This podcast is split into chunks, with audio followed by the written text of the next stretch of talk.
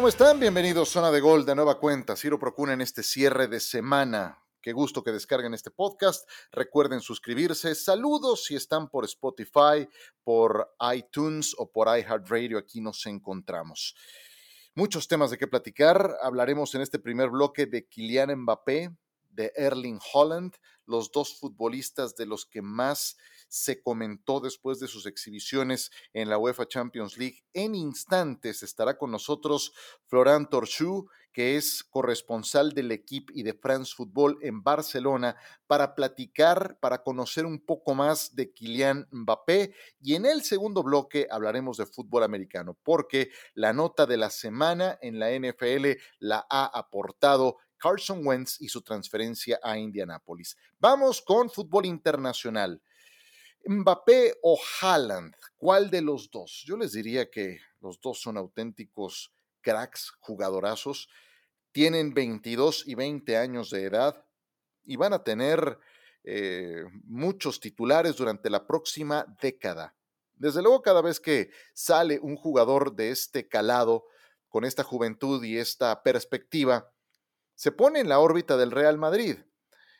Y todo esto sale a cuenta, eh, ya que está por estrenarse Galácticos, una serie que vale muchísimo la pena.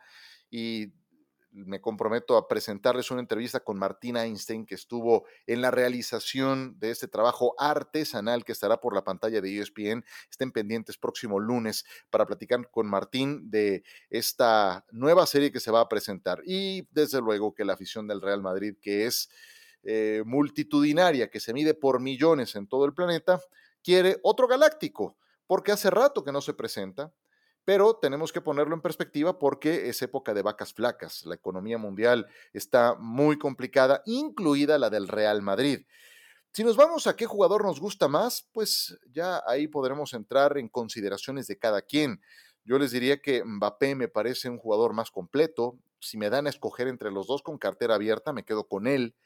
Pero eh, si me dicen que Holland es dos años más joven, me va a salir mucho más barato que Mbappé, pues entonces, y me va a resolver de todas formas el, tema de goles, pues seguramente entonces estaría escogiendo al noruego.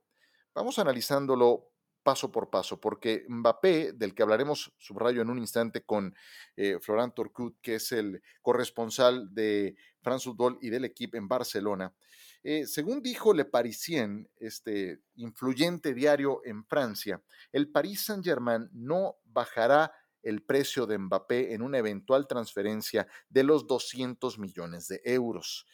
El Real Madrid, si llegara a estar interesado, tendría que hacer auténticos malabares financieros para poderlo financiar, para poderlo cubrir, porque ha visto impactado su presupuesto, según cifras del diario AS publicadas este, este jueves, de 822 millones a 617 millones de euros de una temporada a la otra, es decir, un 25% menos. Quedémonos con ese número. El presupuesto del Real Madrid fue de un año a otro, de una temporada a la otra, claro, en plena pandemia, 25% menos sólido eh, que en la 2019-2020. Entonces tendría Florentino Pérez que recurrir a créditos para poder financiar una operación semejante como la que se tiene eh, en la órbita de Kylian Mbappé. Su salario es otro tema. El Madrid podría llegar a pagar los 21 millones de euros netos que gana en este momento, 42 brutos, pero Mbappé en su siguiente renovación se quiere ver en el espejo de Neymar, que gana 37 millones de euros limpios de polvo y paja. Increíble lo que gana Neymar para que ni siquiera esté presente en los juegos más importantes, para que se la viva lesionado, de verdad, una tomada de pelo. Pero bueno, en fin, ni siquiera lo extrañaron esta semana. Em, el punto es que Mbappé tiene en estos momentos sus bonos al alza, no había tenido una actuación semejante en un campo como el del Fútbol Club Barcelona, como lo que hizo esta semana, que dejó noqueado al equipo azulgrana. Tiene 22 años en Francia, ya lo ganó todo con el Paris Saint-Germain y con el Mónaco, y la palabra también la tendrá él. Quiere seguir en el Paris Saint-Germain para ganar la Champions, condicionó su estancia eh, en función a que hubiera un proyecto lo suficientemente sólido, ganador para buscar la competencia continental. Parece que ahora la tiene. El año pasado llegaron hasta la final. Él tendrá la última palabra porque la renegociación de su contrato se asoma para el próximo año. El Madrid, por supuesto, eh, es su favorito de Mbappé porque ama al equipo, creció admirándolo, ama a Zinedine Zidane, pero más allá de eso está el tema financiero. Y creo que todos los números que dimos a continuación con una plantilla como la del Real Madrid, pues podrían llegar a ser un impedimento para que se concretara una operación tan pesada. Claro, yo sé que Karim Benzema tiene 33 años de edad, que no hay otro delantero de sus condiciones, que Mbappé vendría muy bien, claro, pero para que eso se concrete necesitas pasta, necesitas dinero, finanzas sanas y las del Madrid están endeudadas en este momento. A ver, ¿qué hay de Holland? Porque yo escuché a Jorge Valdano durante la semana haciendo una reflexión muy, muy válida. Eh, le preguntaba a José Ramón de la, de la Morena, oye, si tú tuvieras que escoger por cuál te irías, y dice, yo iría por Holland, porque me va a salir más barato y es más joven, y además me va a resolver el tema de los goles. Eh, y pues sí, tiene 20 años de edad, no está ni cerca de alcanzar su tope. Mide un metro con 94, es un búfalo, un killer, se asocia muy bien, eh, es un delantero muy completo, que no nada más te define, también participa en la elaboración de jugadas con el penúltimo, con el antepenúltimo toque. Eh, y lo que me encanta son dos cosas. Primero, que sigue superando los obstáculos que se le presentan. Primero despuntó con la selección juvenil, pero decían, bueno, pues, Mundial Juvenil, las goleadas son, son muy comunes. Bueno, pasó al Salzburg, en el Salzburg anotaba un montón de goles. Pues sí, pero es la liga austríaca, entonces tampoco, bueno, pasó a la Bundesliga con el Borussia Dortmund y mantiene el mismo paso goleador. Promedia un gol por partido. Eh, y entonces me podrán decir, no, bueno, pero el Dortmund tampoco es un equipo. Yo sé, y el Paris Saint-Germain es acaso un gigante europeo, está reclamando un lugar como tal, pero domina Francia, que no es una liga top, top, top a nivel mundial. Holland mantiene un promedio goleador sobresaliente. Y justamente cuando enfrentó al Paris Saint-Germain el año pasado les hizo dos goles en el partido de ida en el Signal Iduna Park en Dortmund. Ya después en la vuelta se diluyó el Dortmund y terminaron siendo eliminados. Pero los goles que le hizo al Sevilla esta semana, vale mucho la pena subrayarlo porque el Sevilla estaba teniendo un comportamiento defensivo bastante sólido. Había colgado siete ceros en los últimos nueve partidos. A ese equipo Holland les hizo dos goles. Entonces, desde luego que es una apuesta muy atractiva. No saldría tan caro como Kylian Mbappé entonces yo, yo no respondería tan automáticamente esa pregunta de a cuál te llevarías. Teniendo cartera para llevarte a los dos, lo de Holland me sigue pareciendo muy atractivo. Es un goleador nato, tiene la portería dibujada en la mente. Para conocer un poco más de Kylian Mbappé, este jugador que ha electrizado al eh, balompié mundial esta semana, saludo con mucho gusto a Florent Torchut. Él es el corresponsal del equipo y de France Football en Barcelona. Lo pueden seguir en su cuenta de Twitter o de Instagram, arroba Florent Torchut. Florent Torchut, así es como se escribe. Te saludo, Florent, y te pregunto en principio, ¿qué fue lo que más te sorprendió de la exhibición de Kylian Mbappé este martes en el Camp Nou? Adelante, ¿cómo estás? Hacía bastante tiempo que Kylian Mbappé no había rendido a este nivel y de hecho en Francia se lo criticaba bastante últimamente porque eh, nunca había tenido un periodo tan difícil eh, sin ser decisivo, eh, marcando tan pocos goles en Francia, dando tan pocas asistencias. Y, bueno, su actitud, bueno, un poco parecía un poco desconectado del juego y, y bueno, de, de, su equipo. Y creo que en el Camp Nou demostró, bueno, quería demostrar, de hecho, que sigue siendo uno de, los, de los grandes, de las grandes estrellas del futuro y, ahí en el jardín de Messi, bueno, hizo una demostración espectacular y para él, bueno, era una forma también de, después del partido contra Argentina de, en el Mundial 2018, de demostrar que sigue siendo un gran jugador. Florán, mucha gente habla del futuro de Kylian Mbappé. ¿Cómo está su situación contractual? ¿Qué hay de lo que viene por delante? Constantemente se le liga con el Real Madrid. ¿Qué viene para él? Kylian Mbappé se encuentra en un momento decisivo de su carrera. Eh, tiene 22 años, ya ganó todo en Francia con el Paris Saint-Germain, con el Mónaco también, y ahora tiene que decidir si sigue con el proyecto del Paris Saint-Germain para intentar levantar la primera Champions de este club, que sería la segunda de Francia después del Marsella en 93, o si al contrario decide irse a otro club de, de Europa y obviamente ahí el Real Madrid es el gran favorito para, para recibir a Kylian Mbappé. Se fue Cristiano Ronaldo ahora hace tres temporadas y para ellos, bueno, es importante tener una gran estrella. Benzema ya, bueno, tiene más de 30, entonces sería eh, el gran fichaje, la gran estrella de este Real Madrid y, y los dos juntos podrían conseguir muchos títulos y sobre todo Champions, que es lo que le falta a Kylian. No deja de ser un enigma para mucha gente Kylian Mbappé. ¿Cómo es Mbappé? Cuéntanos algo que no sepamos de él. De hecho, hablando del Real Madrid, cuando Kylian todavía estaba en el Clairefontaine, ¿no? que es el centro de formación nacional del fútbol francés, eh, donde concentra la selección francesa, eh, donde pasaron Thierry Henry o Nicolás Anelka, eh, él fue invitado al Real Madrid y, bueno, ahí se, se, encontró con Zidane, de hecho hay una foto donde se, se ven los dos, eh, bueno, obviamente Zidane que, que, bueno, le mide como tres o cuatro cabezas más que Kylian en esa época. Y se ve un Kylian Mbappé adolescente que ahí, ahí con los ojos abiertos eh, bien grandes y y bueno, eh, le hicieron visitar las instalaciones, hablar un poco del proyecto, etcétera, pero al final él decidió quedarse en Francia y después se fue al Mónaco. Eh, bueno, eso hablado con, sus padres, decidieron eh, no dar el paso para ir a España todavía, pero hace ya un tiempo que el Real Madrid lo está siguiendo. Florent Torsud, corresponsal del equipo de France Football en zona de gol el día de hoy. Florent, dinos qué tanto ha cambiado el Paris Saint-Germain de la actualidad con Mauricio Pochettino como entrenador.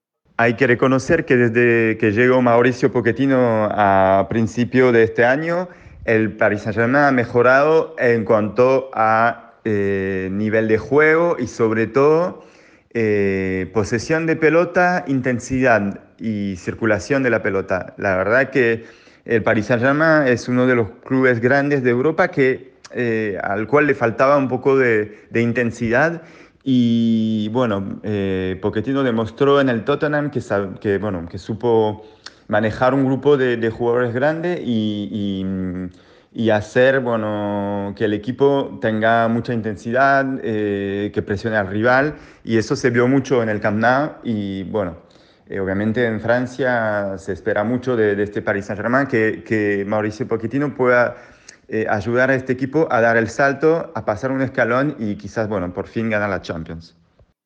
Perfecto, muchas gracias por tus conceptos, Florán. Te enviamos un abrazo desde la Ciudad de México. Les reiteramos a nuestros oyentes, arroba Florent Torchut en Twitter e Instagram. Él es el corresponsal del equipo de France Football en Barcelona.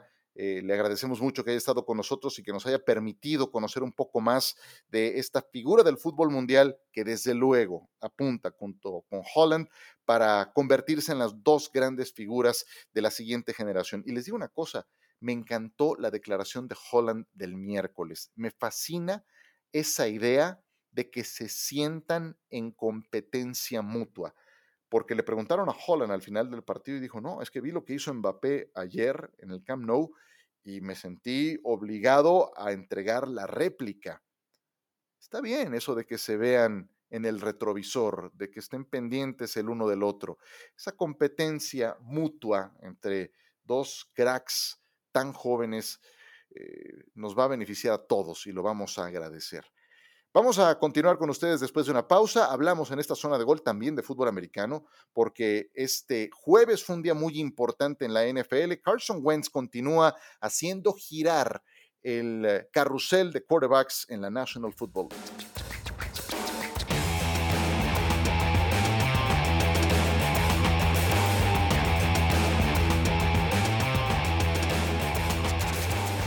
Seguimos zona de gol, Ciro Procuna, qué gusto que descargue nuestro podcast. En la NFL, primero fue el intercambio de quarterbacks entre los Rams y Detroit, en eh, el caso concreto de Jared Goff, que termina yendo a Detroit, y de Matthew Stafford, que pasa a los Rams. Carson Wentz es nuevo quarterback de los Indianapolis Colts. Eh, hay muchos ángulos que elaborar de esta negociación. Les propongo que lo hagamos desde tres perspectivas. Uno, la de Filadelfia, dos, la de Indianapolis, tres, la del jugador. La de Filadelfia. Creo que los Eagles son los grandes perdedores de toda esta historia que tiene que ver con Carson Wentz, porque involucraron cinco selecciones colegiales para tomarlo en el segundo turno a nivel global del draft del 2016, incluidas dos primeras rondas, nada más para subir en la escala del draft y poderlo reclutar. Le pagaron más de 100 millones de dólares en un contrato que no terminó por eh, concretar, que no terminó por desquitar, a eso me refiero. Y les va a dejar un montón de dinero muerto que les va a impactar a los Eagles en el tope salarial, pese a que ya no esté jugando con él, porque era dinero garantizado. Entonces, por donde lo queramos ver, es un muy mal negocio para Filadelfia, que está recibiendo solamente una tercera selección colegial del próximo draft de Indianápolis a cambio, y en el mejor de los casos una primera selección de draft del próximo año.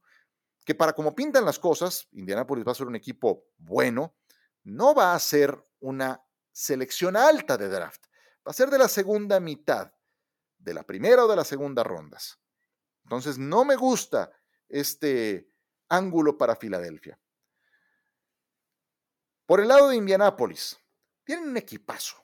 Los Colts tenían que resolver el tema de su quarterback porque se acababa de eh, despedir, de retirar Philip Rivers. Entonces necesitaban un quarterback que llegara a cubrir ese hueco. Indianapolis tiene un Ferrari, le está ofreciendo las llaves de un monoplaza de Fórmula 1 a Carson Wentz. Línea ofensiva de primer nivel, con Ryan Kelly, Quentin Nelson, dos de los mejores en sus posiciones. Corredores, Jonathan Taylor, tienen que firmar a Marlon Mack, veremos si lo hacen. Si no, creo que tienen fondo para poder eh, resistir su ausencia o buscar algo en el draft. Receptores abiertos tienen a T.Y. Hilton, a Michael Pittman, que es una selección de segunda ronda del año pasado que tiene muy buenas condiciones. Tal vez les falta por ahí un receptor abierto más. La defensa con Darius Leonard y con DeForest Buckner pinta muy bien. Entonces, para Indianapolis eh, suena muy bien porque necesitas un quarterback titular, ahora lo estás resolviendo. ¿Es Wentz quien te puede llevar a ese siguiente nivel? Tercer ángulo, ahí es donde tengo mis dudas con el jugador. Yo sé que fue el quarterback más capturado de la NFL la temporada pasada porque su línea ofensiva fue miserable, porque sus receptores y corredores estuvieron lesionados con Filadelfia. Sí, pero el equipo fue un caos. Y Carson Wentz fue muy errático. Tiene que retomar la confianza en sí mismo. Hoy Indianapolis está confiando en él. Hoy el coach em, Frank Reich está confiando en él. Pero ¿qué hay de Carson Wentz confiando en sí mismo? Eso tengo mis dudas. 15 intercepciones, múltiples balones sueltos en esta temporada que recién terminó. No sé si sea esa solución que tanto se pensó. Yo lo, veo y tiene un rifle por brazo, tiene precisión que la perdió en la última campaña, eh, tiene presencia en la bolsa de protección. Simplemente siento que necesita recuperar la confianza en sí mismo. ¿Tiene el liderazgo para volverlo a hacer? Tengo también mis dudas, porque ha habido cosas que no, que no ha podido procesar Wentz a lo largo de su carrera. Punto número uno, cuando estaba teniendo su mejor campaña en la NFL, que se lesionó los ligamentos contra los Rams en el Memorial Coliseum y tomó Nick Foles las riendas del equipo, los llevó hasta ganar el Super Bowl. Foles. Wentz no pudo jugar, y cuando se repuso de esa lesión de ligamentos, con lo que se encontró en el estadio de los Eagles fue con esa bella estatua donde está Foles intercambiando eh, comentarios con el coach Doug Peterson, eh, acordando la Philly Special, la jugada más emblemática de aquel Super Bowl. Eh, regresaba a manejar su equipo y se encontró con eso del quarterback suplente. Entonces, eso creo que jamás lo pudo procesar. Y empezó su cuesta abajo en su rendimiento. Para la temporada que recién terminó, le llevaron a Jalen Hurts. Se fue false, pero llevaron a Hurts, un quarterback de segunda ronda de draft. Tampoco creo que lo haya procesado bien. ¿Qué hizo Tom Brady cuando le llevaron a Jimmy Garoppolo? Repuntó en su nivel y les hizo ver que estaban equivocados en dudar en él. ¿Qué hizo Aaron Rodgers cuando le llevaron a Jordan Love? Respondió con una temporada de jugador más valioso. ¿Qué pasó con Carson Wentz cuando le llevaron a Jalen Hurts? Terminó en la banca después de cometer cualquier cantidad de errores. Así es de que lejos de convertirse en una cuña, en un acicate para que levantara su nivel, terminó en la banca y ahora fuera del equipo. Entonces, esa es la parte que todavía tengo duda con Carson Wentz. Si no recupera su nivel con el coach Frank Reich, que lo conoce, que fue el que potenció su nivel hasta lograr 11 victorias en aquella campaña, 33 pases de anotación, su mejor total quarterback rating, entonces no lo va a poder hacer con nadie. ¿Podrá hacerlo Wentz? Creo que depende en buena medida de su autoconfianza, porque equipo tiene, no le hace falta casi nada a este conjunto de Indianápolis. Y el carrusel de corebacks va a seguir girando, ¿eh? Porque ya pasó entre los Rams y entre Detroit, ahora pasa esto con Indianápolis. Falta ver la siguiente ficha de dominó, que podría ser de Sean Watson, y hay que estar muy pendientes. Va a ser una temporada baja buenísima en la NFL. Con eso cerramos. Gracias por acompañarme. Estaremos eh, el próximo lunes con una nueva entrega. Vamos a platicar con Martín Einstein, nuestro compañero corresponsal en España. Él cubre la Champions, cubre al Real Madrid y ha estado detrás de la elaboración de Galácticos, una serie que transmitirá ESPN artesanal. El eh, tras bambalinas, el cómo se elaboró, lo tendremos con Martín en una charla que les invito a que no se pierdan este próximo lunes. Gracias por acompañarme en Zona de Gol. Aquí nos seguimos escuchando muy pronto la producción como de costumbre de Jonathan Álvarez. Que la pasen muy bien.